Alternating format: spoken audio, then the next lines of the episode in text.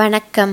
பொன்னியின் செல்வன் இரண்டாம் பாகம், சுழற்காற்று, 52ஆம் அத்தியாயம், உடைந்த படகு. இடி விழுந்ததினால் பாய்மரத்தின் உச்சியில் தீப்பிடித்து எறிவதை பார்த்ததும் இனி அம்மரக்கலம் தப்பிக்க முடியாது என்று வந்தியத்தேவன் நிச்சயமடைந்தான். எனவே தானும் உயிரோடு தப்பிக்க முடியாது. வந்தியத்தேவனுக்கு அப்போதும் சிறிது மனக்கிலேசம் உண்டாகவில்லை. உற்சாகம்தான் மிகுந்தது. கலகலவென்று சிரித்தான். பாய்மரத்தோடு தன்னை கட்டியிருந்த கயிற்றை அவிழ்த்து விட்டான்.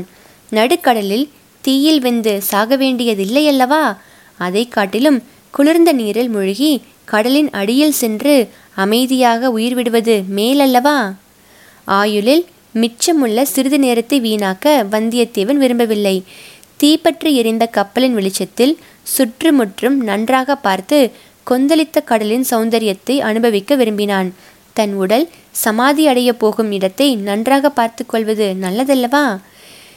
இம்மாதிரி அகால மரணமடைந்தவர்கள் ஆவி உருவத்தில் இறந்த இடத்தை சுற்றி வந்து கொண்டிருப்பார்கள் என்று சொல்வார்களே, அம்மாதிரி தன் ஆவியும் இந்த கடலின் மேலேயே வட்டமிட்டு கொண்டிருக்குமோ?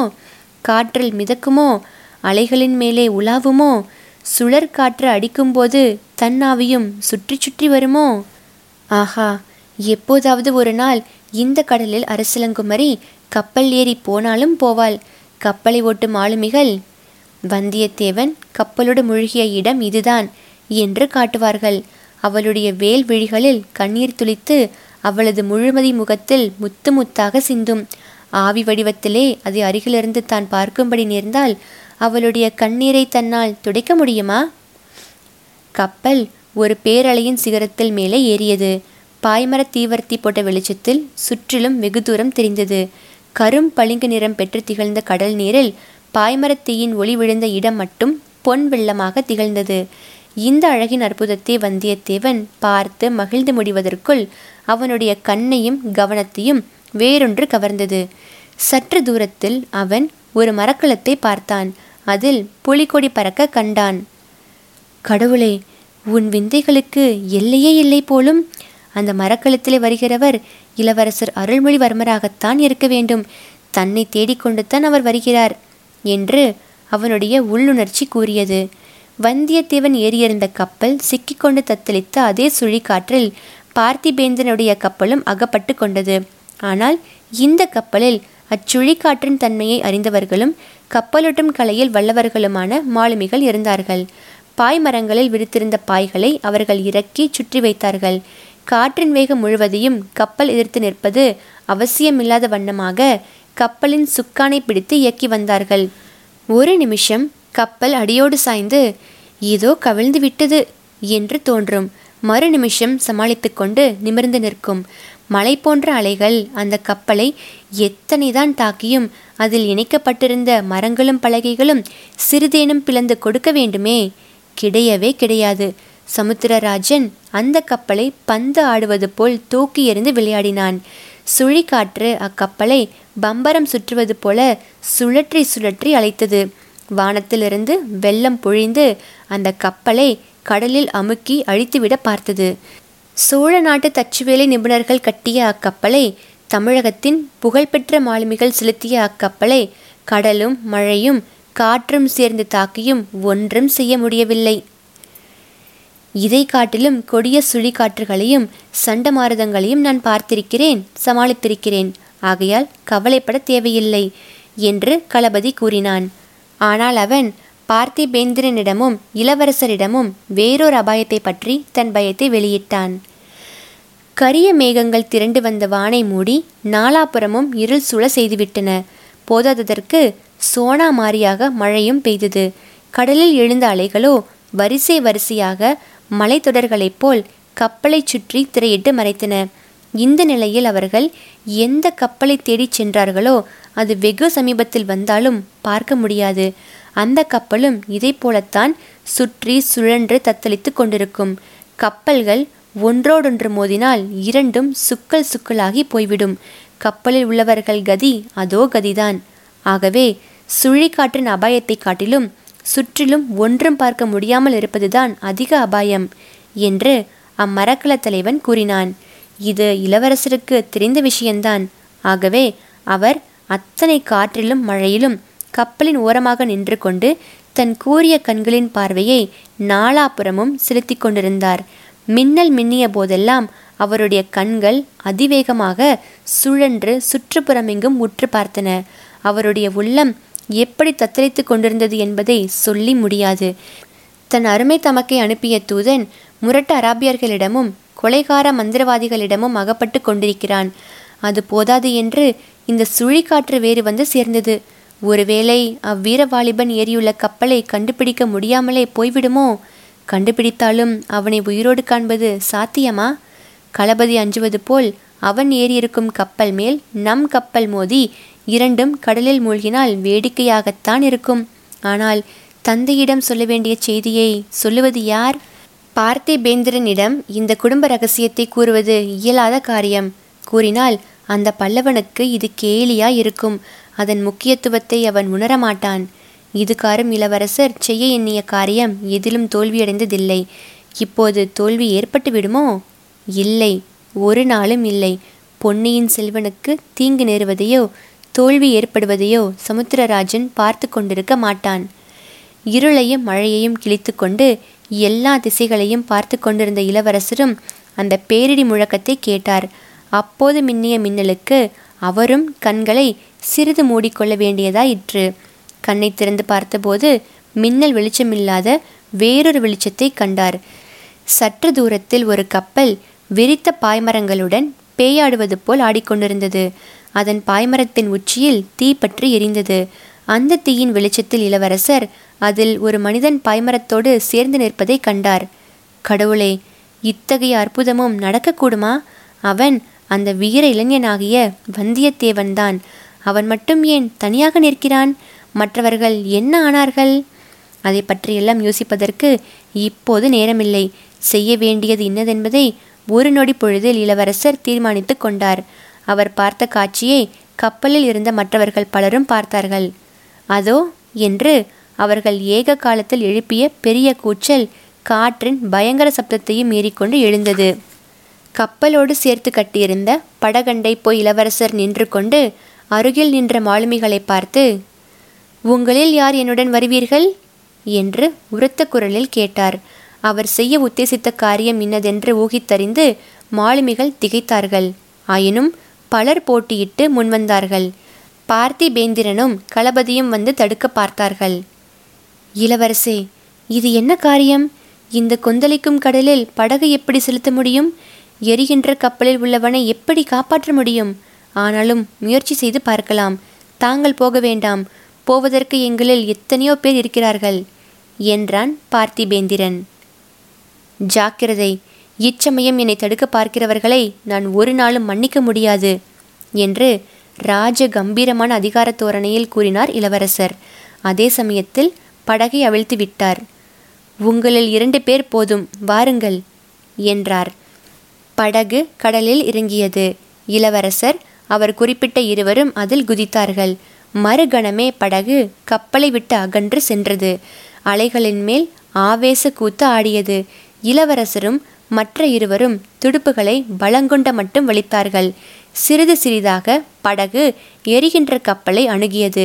இதற்குள் தீ உச்சியிலிருந்து பாதி பாய்மரம் வரையில் இறங்கிவிட்டிருந்தது. ஆனால் வந்தியத்தேவனோ அங்கே நின்று கொண்டிருந்தான். அவன் தீயின் வெளிச்சத்தில் கப்பலை பார்த்தான். கப்பலில் இருந்து இறக்கப்பட்டு வந்த படகையும் பார்த்தான். அந்த அதிசயத்தில் தன்னை மறந்திருந்தான். தான் ஏதேனும் செய்ய வேண்டும் என்றே அவனுக்கு தோன்றவில்லை. குதி, கடலில் குதி என்று கத்தினார் இளவரசர். அவன் காதில் அது விழவில்லை. செயலற்ற பதுமையைப் போல் நின்று கொண்டிருந்தான். ஆயிற்று. இன்னும் சிறிது நேரம் தாமதித்தால் கப்பல் அடித்தளத்துக்கு நெருப்பு வந்துவிடும். கப்பல் முழுகிவிடும். அப்புறம் அவனை காப்பாற்றுவது இயலாத காரியமாகிவிடும். என்ன செய்ய வேண்டும் என்பதை மறுபடியும் இளவரசர் ஒரு நொடியில் முடிவு செய்தார். இத்தகைய சந்தர்ப்பங்களுக்கென்று அந்த அபாய படகில் சேர்த்து கட்டியிருந்த நீல கயிற்றின் இன்னொரு நுனியை தமது இடுப்பில் சுற்றி இறுக்கி கட்டிக்கொண்டார். மாலுமிகள் 2வருக்கும் எச்சரிக்கை செய்துவிட்டு கடலில் குதித்தார்.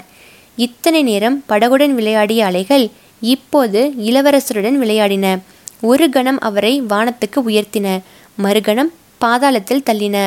எனினும் இளவரசர் திசையும் குறியும் தவறாமல் எரிகின்ற கப்பலை நோக்கி வேகமாக போய்கொண்டிருந்தார். ஒரு பெரிய மிகப்பெரிய அலை வந்தது. இளவரசர் மேலே அது விழுந்திருந்தால் அவரை அமுக்கி கடலின் அடியில் கொண்டு போய் இருக்கக்கூடும். ஆனால் அது நல்ல அலை, இளவரசருக்கு ஏவல் செய்ய வந்தது. அவரை தன் உச்சியில் வைத்து தூக்கி கொண்டு போய் எரிகின்ற கப்பலின் மேல் தளத்தில் எரிந்தது. ஏற்கனவே கட்ட அவிழ்த்து கொண்டிருந்த வந்தியத்தேவன் இளவரசரை பார்த்ததும் ஆ என்று அலறி அவரை எடுப்பதற்காக தாவி குனிந்தான். இளவரசர் அவனுடைய கழுத்தை அப்படியே இறுக்கி கட்டி கொண்டார்.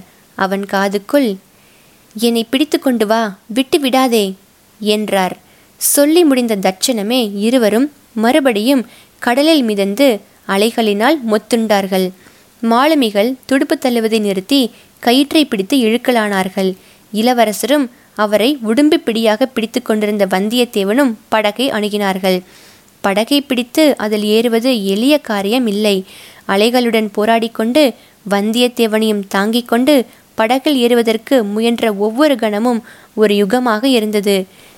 இதோ படகு கைக்கு அகப்படுவது போல் இருக்கும், அடுத்த கணம் எட்டாத தூரத்தில் போய்விடும். கடைசியாக அதற்கும் ஒரு பெரிய அலை உதவி செய்தது. படகின் அருகில் உயரமாக எழுந்த அந்த பேரலையோடு அவர்களும் எழுந்தார்கள். மாலுமிகளின் உதவியுடன் படகில் குதித்தார்கள். துடுப்பை வலியுங்கள், வேகமாய் வலியுங்கள் என்றார் இளவரசர். ஏனெனில் எரிகின்ற கப்பல் கடலில் முழுகும் நேரம் நெருங்கி கொண்டிருந்தது. அப்படி முழுகும்போது ஏற்படும் கொந்தளிப்பில் படகு கவிழ்ந்தாலும் கவிழ்ந்துவிடும். அது மட்டுமன்று, கப்பல் முழுகி தீ அணைந்து விட்டால் பிறகு மற்றொரு கப்பலை அவர்கள் பிடிப்பது அசாத்தியமாகி விடலாம். ஆகா, அதோ கப்பல் முழுக தொடங்கிவிட்டது. கொழுந்துவிட்டு எரிந்த பாய்மரங்களுடனே அது கடலில் முழுகிய காட்சிதான். என்ன பயங்கர சௌந்தரியமாய் இருந்தது! அதை அவர்களால் அதிக நேரம் அனுபவிக்க முடியவில்லை. இளவரசர் எதிர்பார்த்தது போலவே கடலில் ஒரு பெரிய கொந்தளிப்பு, வானலாவி மேலெழுந்த அலைகள். படகு என்னமோ அலைகளை சமாளித்து கொண்டது. ஆனால் எரிந்த கப்பல் மூழ்கியதும் சுற்றிலும் சூழ்ந்த இருளில் மற்றொரு கப்பல் இருந்த இடமே தெரியாமல் போயிற்று. திக்கு திசை ஒன்றுமே தெரியவில்லை. படகும் கப்பலும் ஒன்றையொன்று நெருக்கிக் கொண்டிருக்கின்றனவோ அகன்று போய்க் கொண்டிருக்கின்றனவோ அதை தெரிந்து கொள்ளவும் வழியில்லை. இரண்டிலும் அபாயம் உண்டு. இருட்டில் கப்பல் இருக்குமிடம் தெரியாமல் அதை நெருங்கிச் சென்று முட்டி கொண்டால் படகு துகள் துகள் ஆகும். விலகி போய்விட்டால் கேட்பானேன். நடுக்கடலில் கார் இருளில் அந்த சின்னஞ்சிறு படகினால் என்ன செய்ய முடியும்? சமுத்திரராஜனே, உன் காதலி பொன்னி நதி தந்த அருமை செல்வனை நீதான் காப்பாற்ற வேண்டும். வாயு பகவானுடைய லீலைகள் வெகு வெகு அதிசயமானவை. அந்த பெரும் சுழிக்காற்று எவ்வளவு அவசரமாக வந்ததோ அவ்வளவு அவசரமாகவே போய்விட்டது. போகும் வழியிலெல்லாம் கடலை படாத பாடு படுத்திவிட்டு போய்விட்டது. சுழிக்காற்று போய்விட்டது சரிதான், ஆனால் அதனால் கடலில் ஏற்பட்ட கொந்தளிப்பு லேசில் அடங்கிவிடாது. ஒரு இரவும் ஒரு பகலும் நீடித்திருந்தாலும் இருக்கும். அந்த கொந்தளிப்பின் வேகம் நெடுந்தூரம் பிரயாணம் செய்யும். கோடிக்கரையில் விஸ்தாரமான மணற் பிரதேசத்தையெல்லாம் கடல் ஏறி மூடிவிடும். நாகப்பட்டினத்தின் கடற்கரை மீது பேரலைகள் மோதி இடித்து தகர்க்க பார்க்கும். இன்னும் அக்கொந்தளிப்பு காங்கேசின் துறை, திரிக்கோணமலை வரையில் பரவும். மாதோட்டத்தையும் ராமேஸ்வரத்தையும் கூட ஒரு கை பார்த்துவிடும். இளவரசர் முதலியோர் ஏறியிருந்த படகு அலைகளால் மொத்துண்டு மிதந்து கொண்டு இருந்தது. சிறிது நேரத்துக்கெல்லாம் துடுப்பு வலிப்பதையும் நிறுத்திவிட்டார்கள். திக்கும் திசையும் தெரியாத போது, கப்பல் இங்கே இருக்கிறதென்றும் தெரியாத போது துடுப்பு வலித்து ஆவது என்ன? காற்று ஓய்ந்துவிட்டது, மழை ஓய்ந்துவிட்டது, இடியும் மின்னலும் நின்றுவிட்டன.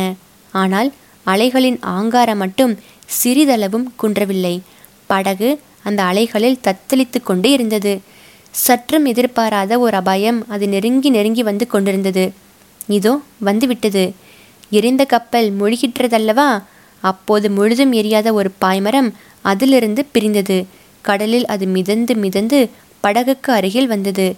இருட்டின் காரணமாக வெகு சமீபத்தில் வரும் வரையில் அதை ஒருவரும் பார்க்கவில்லை.